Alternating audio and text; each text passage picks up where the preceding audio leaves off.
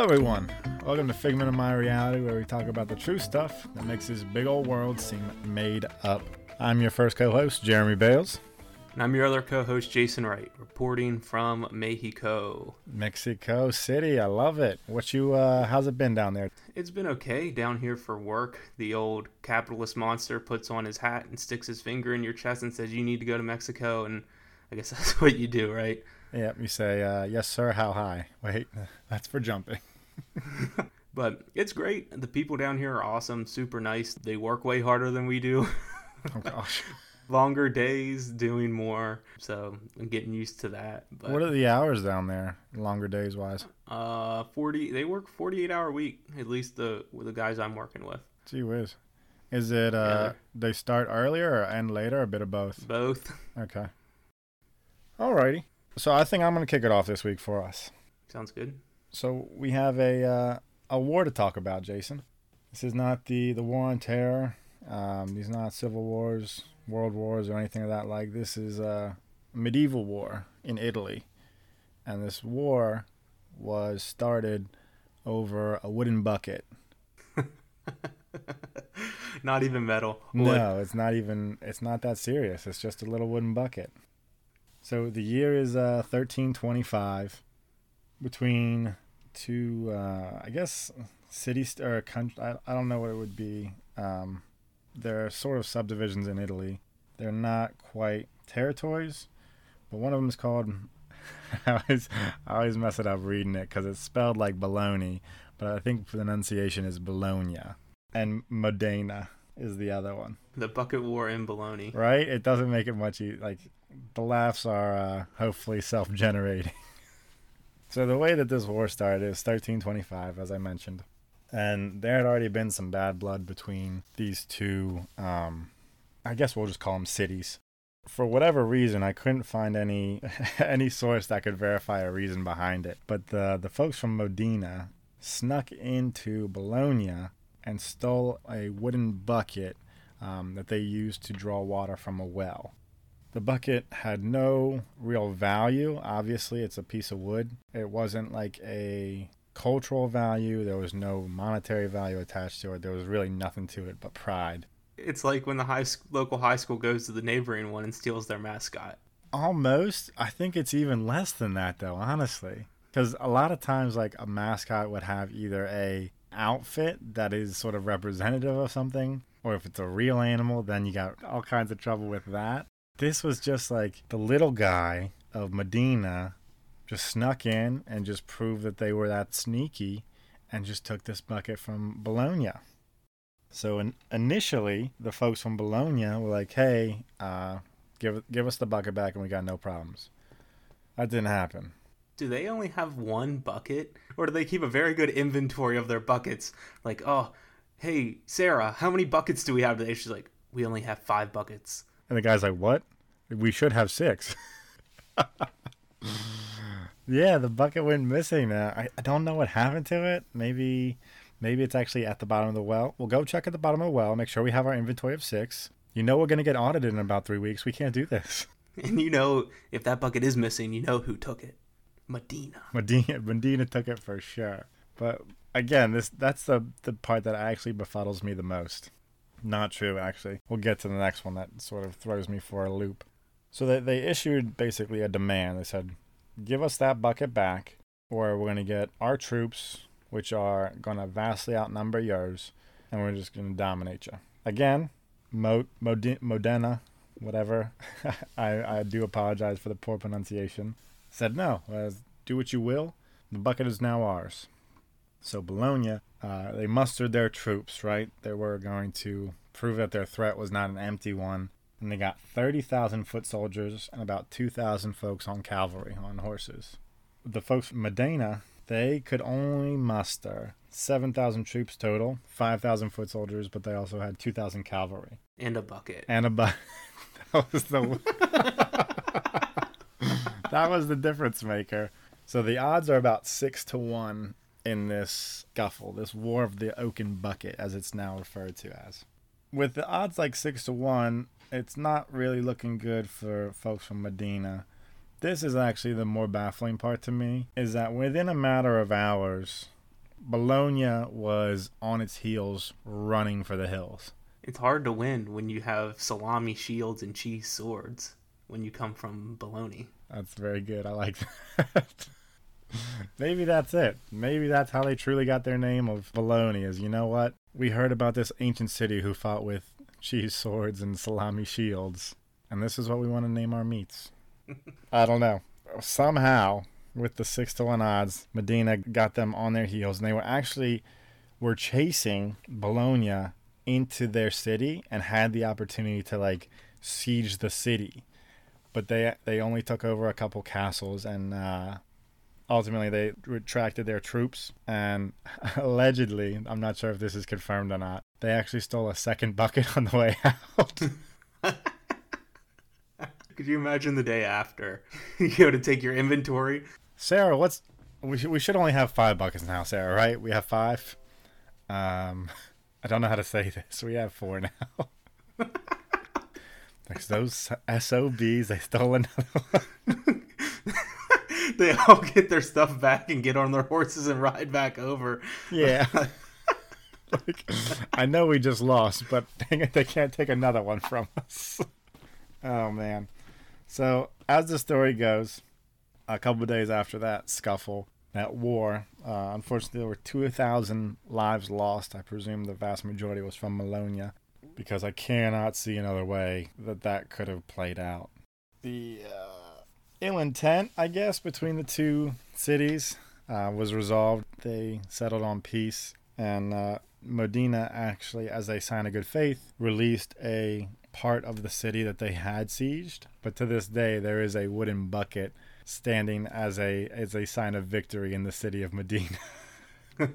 You'd think if they wanted to be nice, they would give them the wooden bucket and then keep the city that they. Yeah, that that's another thing that was kind of just sort of an oddball fact to me is that this all started over a wooden bucket to draw water from a well, and they took lives in cities, but for the life of them, just wouldn't give this bucket back. Maybe buckets are just really hard to make out of wood. I mean, I couldn't make a bucket out of wood. Yeah, I mean, Not that held water. yeah, the bucket's just it's it's a great shape. You know, it's sanded to perfection and put a nice stain on it, but it just doesn't hold any water. I don't know what to do about it. if I had to make buckets for everybody to draw their water from, we would all die of thirst. I'd be better off going down that well. Um, I don't even know what I would bring. I would bring my two hands. I'd just drink while I was down there. I'd have to climb back out. By that time, you know I'd be thirsty again. It'd be no good. yeah, that's the that's the War of the Oaken Bucket held 1325 between two cities in Italy. Okay, so my story is a war also. Um, another kind of ridiculous war of how it started. A lot less death, I think, overall, but it's the Pig War of 1859. Okay, a little bit more recent, almost 500 years more recent than mine. Okay. It's between England and the United States. Shortly after the American Revolution, there's arguments over land territories, who owns what, and most of the time in the North, their territories are divided by a latitudinal line Sure. um, that now separates the United States and Canada. But when you get to Washington, there's a channel that dips down, and they use that channel as a divide. Washington State, presumably. Yes, and the treaty was the Oregon Treaty that drew this line. The big point of the treaty was separating the island of Vancouver, Vancouver Island, from the United States. But also in this channel were several small islands, and that's where the argument starts with these small islands. So having these islands had some military significance to it, Sure. and the treaty outlined that the line through the channel was to be one, separate Vancouver Island from the main body of the United States. Two, it must carry the boundary in a southwardly direction. And three, it must be navigable. What was that second one? Basically, it had to go south. Like, it's the border is in a southwardly direction. Interesting. And the last one was had to be navigatable. Yes, and there's disputes over where this line is based on those three terms in the treaty. So England sent a general to discuss it with the United States general to figure it out. England's standpoint was you go as far south in the channel as you can, and everything north of that belongs to England. So all those small islands in the channel. The United States interpreted it as the path in the channel that's most navigable while going south. That would give the United States all those small islands. They meet several times and they just can't come to a conclusion. And on the sixth time, the English give a proposal of a route that goes through all the small islands, dividing them between the two. And of course, the United States don't agree to that because the United States wants everything, right? A little aggressive, but yeah. I will not agree. I want it all. And I want it now. So they can't agree to terms. They, they go their separate ways and they go to convene with their governments to figure out the solution. Well, they forget about it. Who does? Everybody. It goes for 13 years without being resolved. So these I they're like they're like, well, we can't decide uh, how we're gonna settle this, so we're just not going to. So England sent a general over, and like, well, this one seems most navigable while going southward, and the other group's like, yeah, well, this one seems most now most southward while still being navigable. Um, both trying to cut the pie in their own type of favor, and they couldn't obviously come to an agreement. So like, okay, we'll put this on the back burner. We'll get to it. You know, we'll we'll figure something out. And then 13 years goes by. Yeah, and nobody does anything. No, no further action. Nothing. So not not to resolve it. At that point, um, hypothetically, if a crime was committed on these islands, who's the prosecuting power? We'll get to that. Okay. so, in this 13 years, a English business comes in, the Hudson Bay Company, and they occupy the island and build a sheep ranch there. Also, during this 13 years, some Americans go onto the island and start settling there, saying that the treaty gives them right to stay there. And nobody has a problem. Everybody's living there. It's okay. I'll tell you what this reminds me of. There's a, a fun fact, well, depending on who you are, you think it's fun or not, that there's more tigers in captivity in Texas than all in the wild. And the main reason behind that from the outside source is mostly because there's not a rule against it. And that's exactly that's exactly what this reminds me of. It doesn't surprise me that Texas doesn't have a rule on how many tigers that you could keep in a cage. Right. So my thinking in this situation that you just presented to me is that people are just going out there because they're just like, "Hey man, no one said I couldn't, so I'm just gonna roll with it." That's basically what's happening. so England and the United States are both occupying this island. It's a pretty small island. One of the employees of the Hudson Bay Company owns pigs, and the pigs are free roaming pigs. The folks who made the sheep farm? Yeah. One of these pigs goes off and starts eating potatoes at Lyman Cutler's house. Aw, snap. So this pig keeps going over and eating Lyman Cutler's potatoes. And Cutler gets tired of it and he shoots the pig. Game over, guys. When Cutler shoots the pig, the Englishman comes over and is obviously pretty pissed off. Cutler's like, ah, oh, I did shoot your pig. I'll give you $10 to replace it, which now would be $280. I don't know what the going price for a pig is. Well, the Englishman doesn't care about the $10. He says, I want a 100 So he wants $2,800 for the pig. I'm pretty sure that would buy a good pig. yeah, that might buy a couple pigs. So Cutler says, well, you know what? Your pig was trespassing. I'm not going to give you anything. Now you're not even getting ten dollars. The recorded conversation between them is Cutler says, Your pig was coming over and eating my potatoes, and the Englishman says, It's your job to keep your potatoes out of my pig. Okay.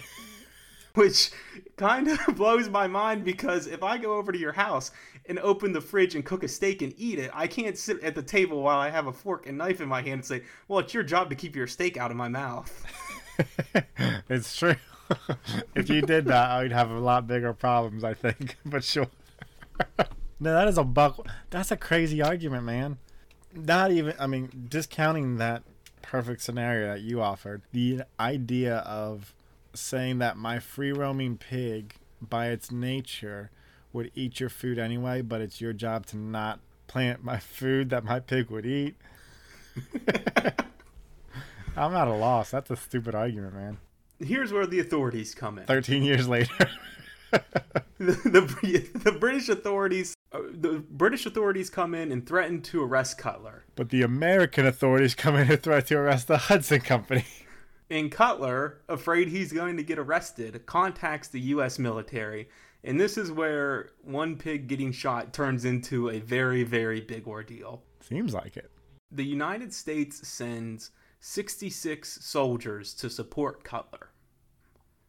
Heck yeah. Military force going in loud, proud, ready to roll. The English hear about this and request three warships. How many's on a warship, Jason? Well, on the three warship, there was about 2,140 men. Whoa. So England sends three warships with 2,140 men. Hey, you know what? I still like America's odds. Based on your story, I would. If I was gonna say, if freaking Medina can beat Baloney six to one, then we can dang sure beat them, whatever the case is here. A couple months pass, and by August, the United States has 461 soldiers More than enough. and 14 cannons positioned in a high point on the island. So they got the high ground. That's that's over. Have you seen Star Wars? High ground is over. So the leaders of the British towns on the island are commanding that the British commander of the warships come on the island and engage the United States. Huge mistake. The British commander says, Two great nations going to war over a squabble about a pig is foolish. So he does not come on the island. He gives his men the order to only fire if they're fired upon. Wow. That is that is some next level maturity that I would not expect from a story like this. And the Americans do the same. Wow. The commanding officer of the Americans say, "Do not fire unless fired upon." In both sides, the soldiers listen to their commanders and don't fire a single shot. Wow. That is gen- genuinely astounding.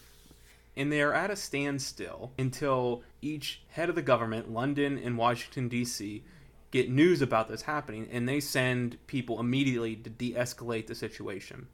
Everything gets resolved, and while they're trying to figure out how they're going to deal with the land dispute, the United States and England keep a token soldier group on the island of about 100 each. Now I really like our odds. Now's the time to strike. No, you are why everybody hates now America. is the time to attack. No. We could have had these eye- You're Jason, we could have had these eye- You're literally, literally a second ago. You're like, that is next level maturity, and then once the odds are even, go take it. Said Take it's it. next level maturity for leadership, you know? I'm not military leadership. That's I would have taken advantage. I would have got us some islands. Well, they sit on this island with these token groups for 12 years. In those 12 years, they celebrate national holidays together. Like if Britain has a holiday, the United States will go celebrate with them. If the United States have a holiday, they'll come over and they're drinking together Are they still there to this day? until in 1871 the islands become a part of Canada. so we both lose. Ugh. and then in 1872 the British withdraw and in 1874 the United States withdraw. So if you're to if you really want to look for a victory, I guess that's the only way you could say the United States won. They were there longer. I'll tell you what, I wanted those islands. but that's how this resolved. No blood was shed besides pig blood, which is obviously unfortunate, but no human blood was shed. The dispute was dealt with after like 30 years. Yeah, real quick, a real quick situation. Mine was over in a matter of hours. That's the uh, the story of the pig war. I don't know if war is the right name for it. Might have been like a, a confrontation. Yeah, the pig confrontation. Doesn't sound as good though, does it? No. Well, between the two wars, one I think was definitely handled with more maturity. One was handled with uh, more gusto, I would say. Could you think of things less important to start a war over? A bucket and a pig. Yeah, for those of you listening um, who don't know, we don't really talk about our stories beforehand. So the fact that we both had ridiculous wars is just kind of happenstance, and the fact that they were started over a bucket and a pig is just hilarious.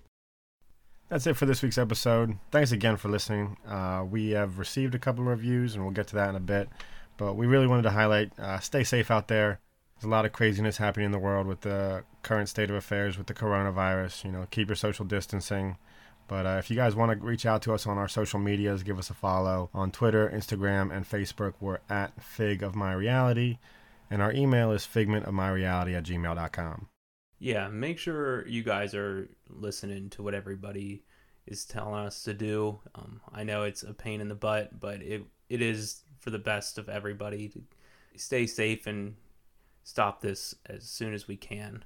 Um, if you do follow our social medias, you'll start to see we're posting some teaser type drawings every every week, a couple days before our episodes come out, uh, kind of alluding to what we'll be talking about. If you haven't seen those, go check those out, and we'll also be looking if you guys are interested to send us any art. We'll post it on our on our social medias and we'll feature it on our website. So if you are interested in something like that, please send us that. We'd love to see it. Yep. Uh, and just one review we wanted to highlight. We'll probably start doing this as we receive more reviews um, from Marvel Fan 222. Uh, really enjoyed the podcast. They uh, they decided to, to start listening to this one during their personal isolation time. So if this helps you guys pass the time, then that's one more thing we're knocking out of the park, and we love that. Uh, another thing we want to start doing at the end of the episode is leaving you with our little pieces of reality, uh, interesting things about the world as it is. For the first one, I thought this was great. Mr. Samuel L. Jackson keeps a clause in any contract he operates under for any movies or TV shows that he is able to leave and play golf whenever he wants. And there you go. This is Jeremy Bales. This is Jason Wright. Talk to you next week. Bink, bink, bink, ding, bink, bink.